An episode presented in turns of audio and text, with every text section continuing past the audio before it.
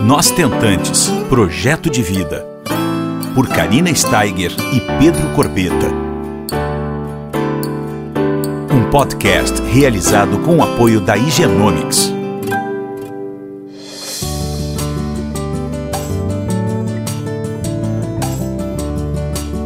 Olá, pessoal, tudo bom? Como vocês estão? Essa semana é, está sendo um pouquinho atípica. É uma semana é, muito triste, né, para toda a família Tentantes e para muitas pessoas que estão acompanhando é, o nosso braço solidário, que é o ninho solidário do Tentantes. Nós estamos fazendo um podcast aqui e estamos em luto, né?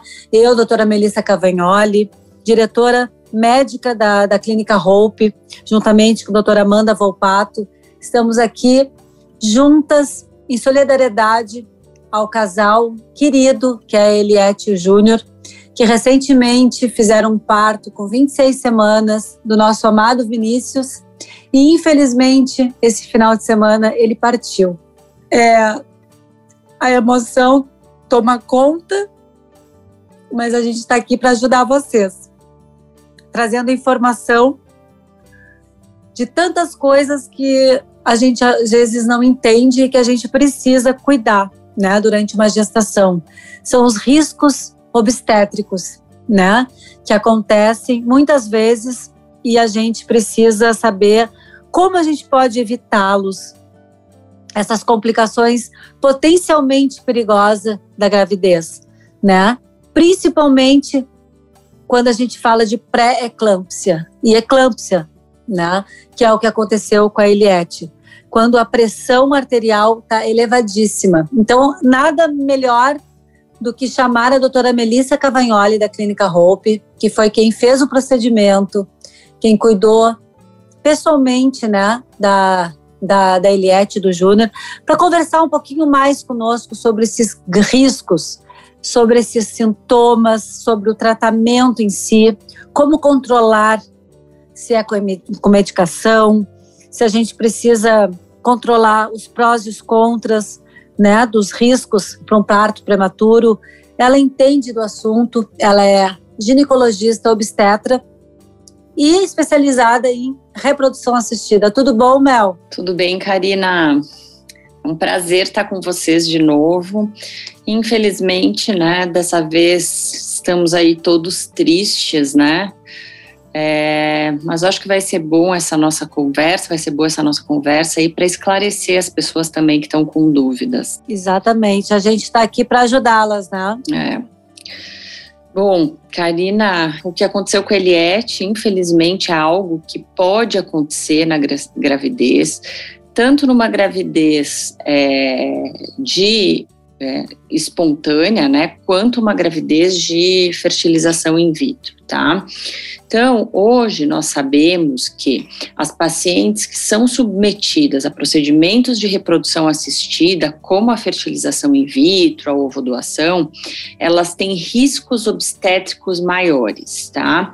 É, até hoje, os estudos não conseguiram comprovar que esses riscos obstétricos maiores são por conta do procedimento de fertilização in vitro, então dos, é, da, da, manipulação de laboratório, dos hormônios que a gente usa, ou por conta da própria infertilidade desse casal, que por algum motivo pode causar aí, é, riscos maiores durante a gravidez, certo? Uhum. Fato é que nós lidamos com um público que geralmente tem pouco mais de idade, então essas pacientes geralmente têm mais de 35 anos, que apesar de ser uma idade jovem, hoje a gente já considera uma idade um pouco mais avançada para a maternidade, né?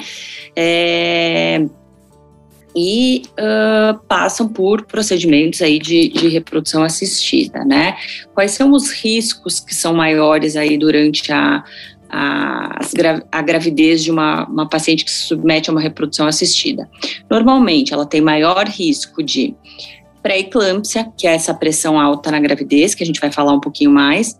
Tem risco de uma placentação anômala, é, então a placenta, ao invés de ela se implantar mais no fundo do útero, ela acaba se implantando mais no colo do útero, que é o que a gente chama de placenta prévia. É, tem é, maior risco de diabetes gestacional, é, risco de prematuridade, de, dos bebês nascerem muito grandes, né, que é o que a gente chama de é, é, GIG, né, grande para a idade gestacional. Então, todos esses riscos aí é, são inerentes às pacientes que fazem reprodução assistida, né. A pré-eclâmpsia em si, ela é uh, um aumento da pressão arterial que começa a causar alguns outros danos é, na gravidez. Então, e, e, é uma patologia específica da gravidez. Então, essa paciente, ela pode ter tido pressão alta antes e já iniciar a gestação com a pressão um pouco mais alta, ou ela pode desenvolver essa pressão mais alta principalmente a partir da vigésima semana de gravidez, certo? Então é algo que dificilmente vai acontecer muito no início da gravidez, se bem que pode acontecer também, né? No caso da Eliette, a princípio, ela não tinha um histórico de pressão alta na gravidez, né?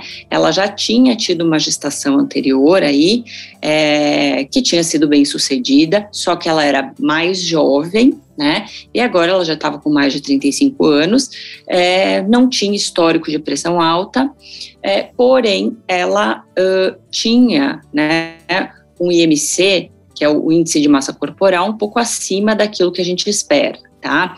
É, a gente não sabe exatamente se foi isso ou não, ou se ela já tinha alguma predisposição genética especificamente para ter uma pressão mais alta, mas a pressão dela começou a ficar muito instável é, agora, a partir da 25ª, 26ª semana, né?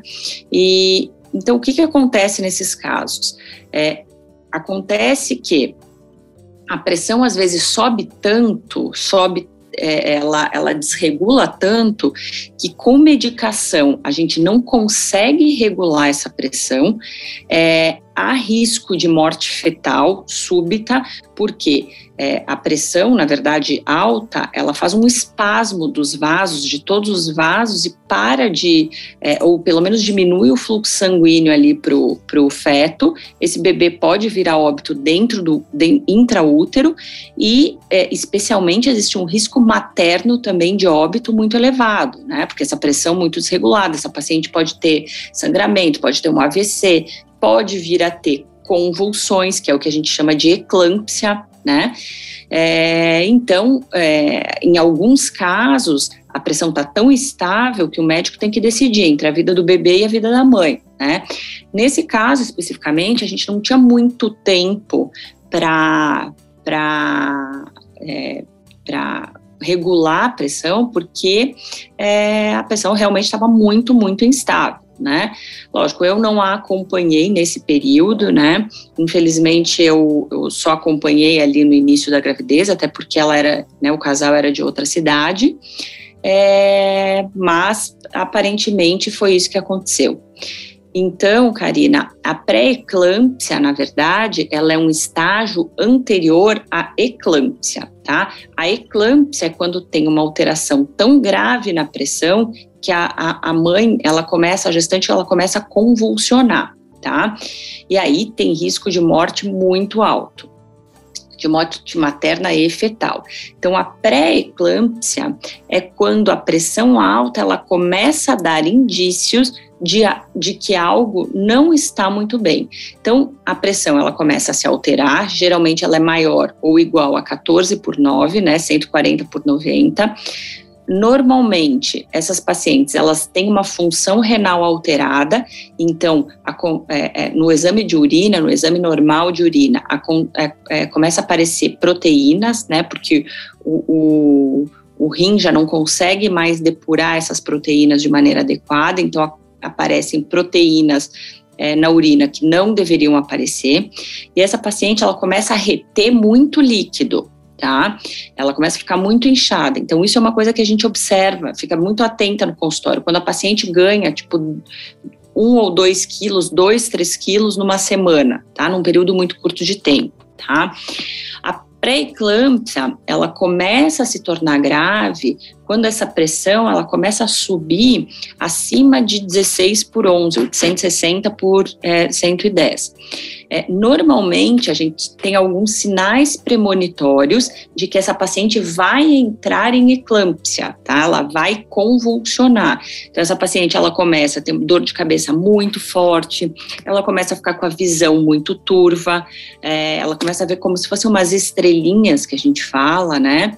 É, ela começa a ter uma sensação de muita ardência nessa região do, do estômago, que é uma dor epigástrica que a gente chama. Então, nesse, né, nesse nível, é um nível de extrema tensão, onde a gente tem que encerrar essa gravidez. Tá?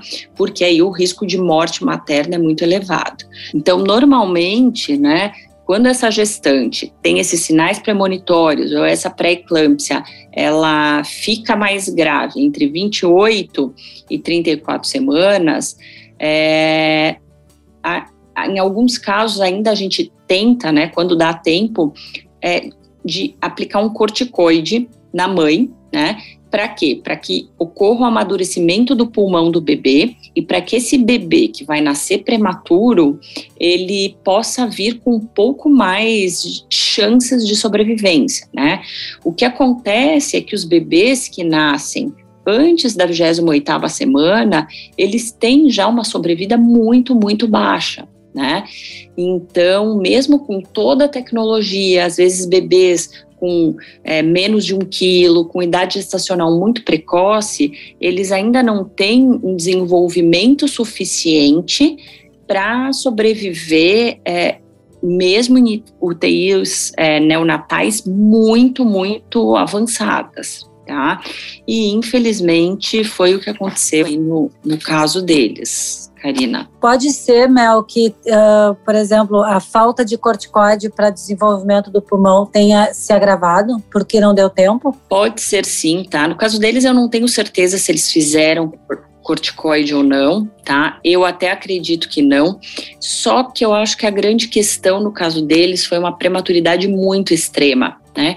Porque talvez nesses casos, Karina, quando a gente consegue, a gente interna a paciente, tenta regular a pressão e tenta manter o bebê intraútero por, pelo máximo de tempo que, que, que a gente consegue. Então, são internações, às vezes, bem prolongadas, em que nós fazemos exames praticamente todos os dias, fazemos ultrassons a cada 24, 48, 72 horas para avaliar a vitalidade desse bebê. Tá? Só que, no caso deles especificamente, acho que foi tão súbito que teve que ser nesta idade gestacional, que é muito, muito precoce. Então, a chance realmente de um bebê sobreviver é, nascendo na 26 semana de vida, ele é muito pequeno. Né? Então, eu acho que o caso dele está muito mais associado a uma prematuridade extrema do que propriamente a ter feito ou não ter feito o corticoide. Entendo. Deixando bem claro aqui, né, Mel, que no Brasil a gente tem uh, aproximadamente, pessoal, mais de 150 mil casos por ano, tá? Com essa complicação super perigosa durante a gestação. É muita gente, é, isso é uma realidade, né? E eu queria te perguntar uma coisa, Mel. É, isso tudo pode ser uh, controlado com medicação, tu falaste, né? Sim, na maioria dos casos, sim tá, Karina? O que que acontece? A gente já começa a ver que a paciente tem, né? A gente já começa a perceber essas alterações de pressão. A gente en, nós entramos com antihipertensivo para ela, então com medicação para controlar essa pressão e vamos fazendo exames de sangue, de urina, é, para é, ver se se se está mais grave, se não está mais grave, se essa pressão alta é, está é, causando muito dano ali nos vasos é, da paciente. Então, sim, na maioria dos casos de pré-eclâmpsia, a gente consegue controlar com medicação, tá? E uma coisa muito, muito importante é dieta, tá? Eu sempre costumo dizer para as minhas pacientes que a gente tem a vida inteira para engordar e emagrecer. Na gravidez, tem que comer só aquilo que precisa, tá? Porque o ganho de peso exagerado também né, tende a vir com complicações como pressão alta. Então, tem que comer direitinho, é, ficar fazendo controle de pressão, usar medicação antipertensiva e, na imensa maioria dos casos, a gente tem um desfecho favorável. Tá? A gente consegue chegar é, numa idade gestacional em que o bebê tenha viabilidade e que consiga né, sobreviver, é, eventualmente ficando um tempo numa UTI não natal, mas que consiga ir para casa com saúde. E Mel, me diz uma coisa: é, tem no nosso grupo algumas questões que estão me perguntando, eu vou perguntar para você. Uma mulher que tem um, antes da gravidez uma pressão baixa, tá? Mas baixa mesmo, assim, tipo, eu não sei uh, talvez 8 por. Eu não sei o que, que é uma pressão baixa agora, para te dizer. Uma pressão baixa seria 12 por 8, 11 por 7. Até menos, até menos. Tá. Uma mulher que tenha uma, uma uma pressão mais baixa que isso até, aquela, aquela, aquela mulher que às vezes no calor desmaia, tem que botar salzinho na boca, ela também está sujeita até a, a, a ter uma pré-eclâmpsia, mesmo tendo uma pressão baixa uh, durante toda uma vida? Sim, tá? Também é menos provável, né, Karina? A, a, menos que ela, se ela for obesa, ela tem chance aumentada mesmo tendo pressão alta, tá? Se ela tiver histórico familiar também, então nenhuma gravidez está isenta de ter pré-eclâmpsia. Agora, uma mulher que está no peso, né? É, e, e, eu sempre falo, não precisa ser é, magra modelo, tá, gente? É estar tá num peso é, né, saudável. Então, se ela tiver um, um peso bom, é, tiver se alimentando bem, não tiver histórico de pressão alta e já tiver pressão, pressões baixas aí durante a vida,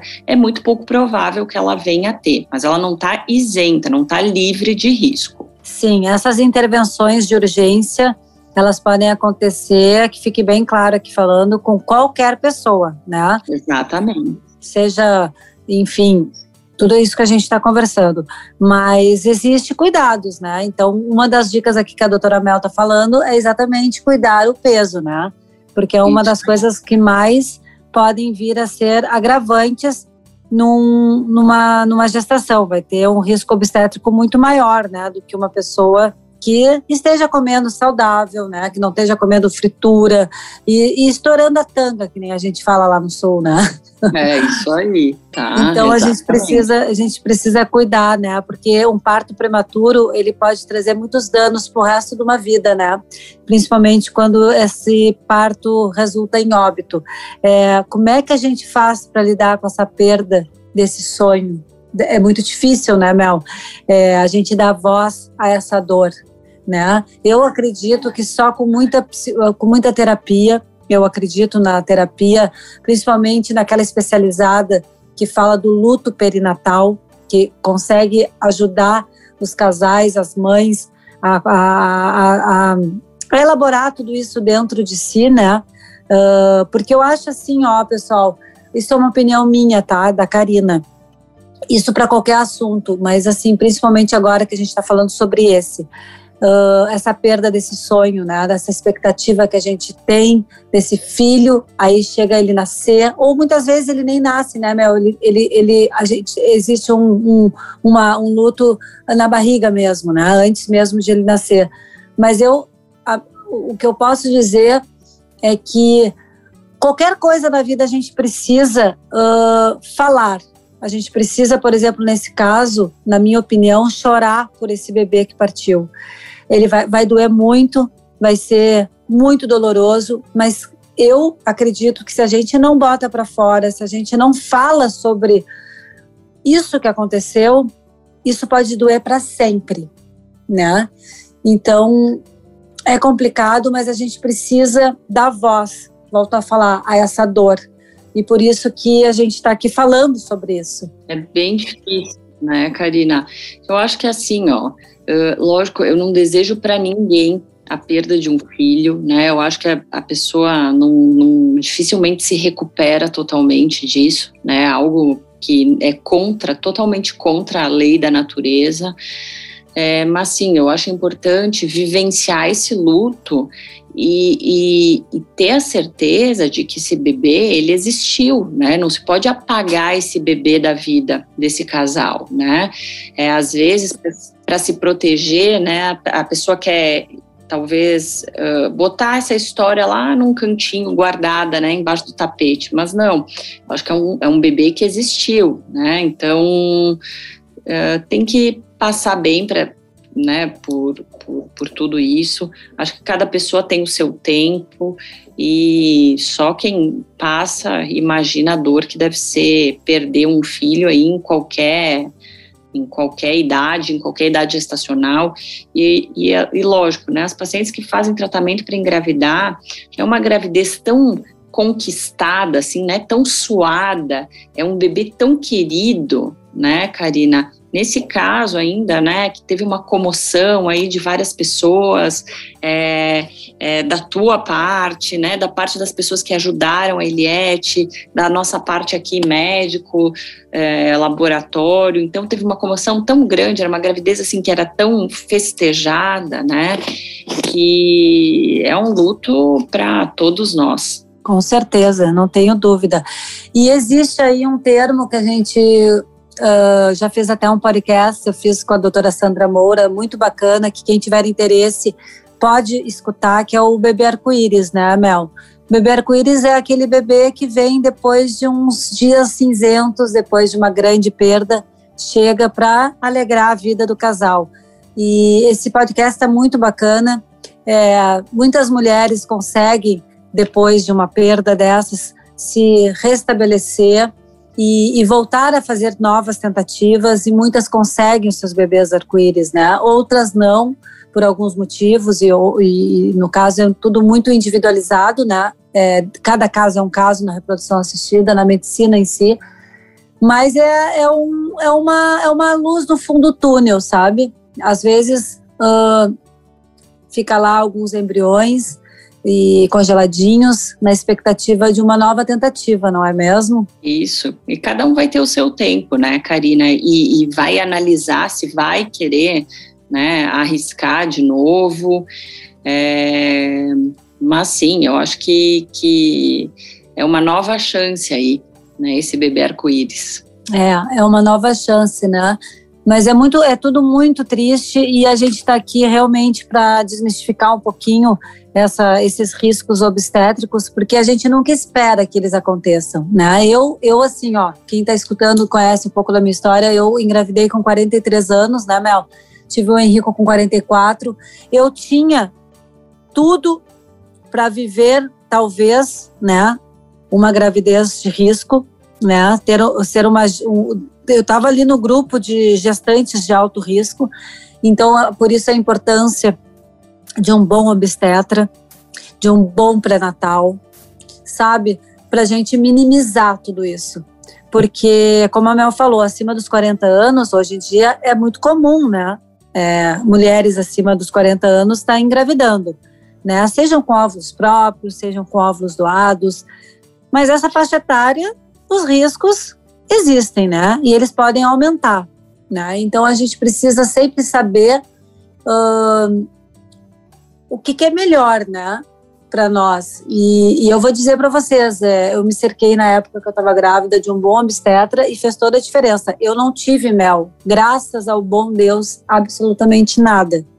Tá? Eu não tive nem uh, enjoo. Com 44 anos, eu dei a luz ao Henrico sem saber o que, que era um enjoo.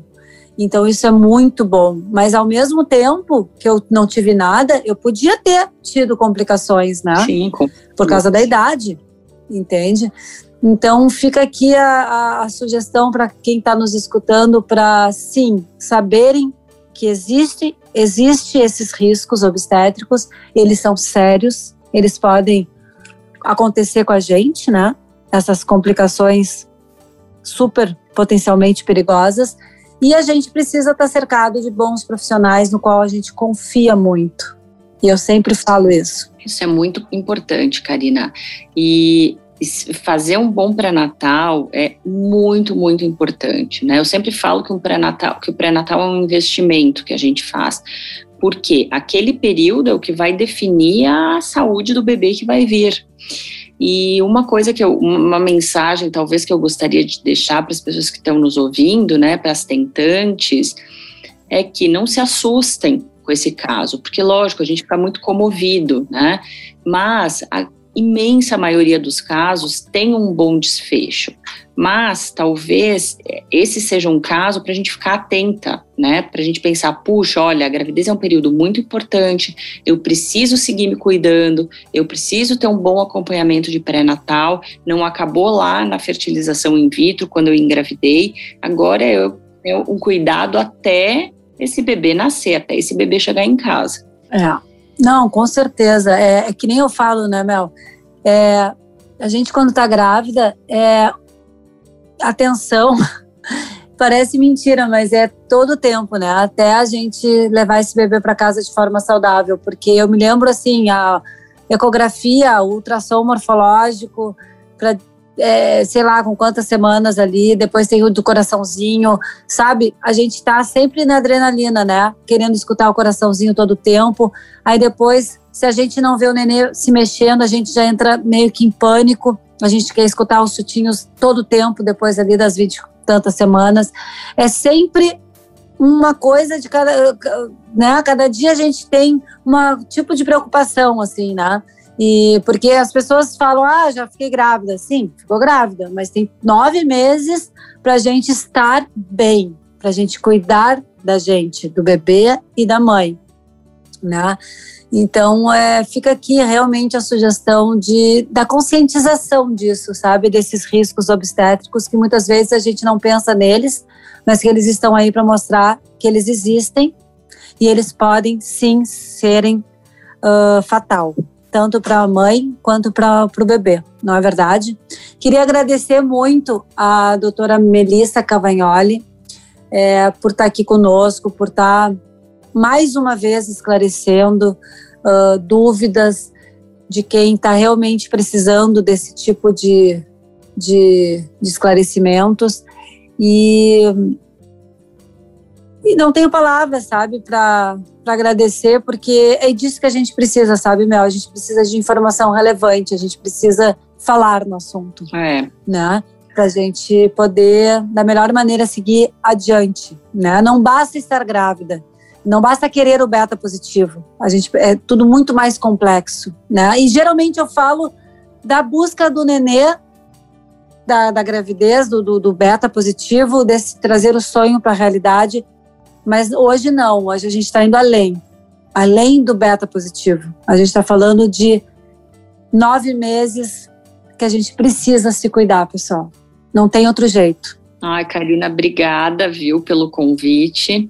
Eu, infelizmente, né, é, hoje é triste, né, a conversa aí é, é por um motivo triste, mas em breve a gente vai estar comemorando juntas e quem sabe uma nova história para esse casal mesmo.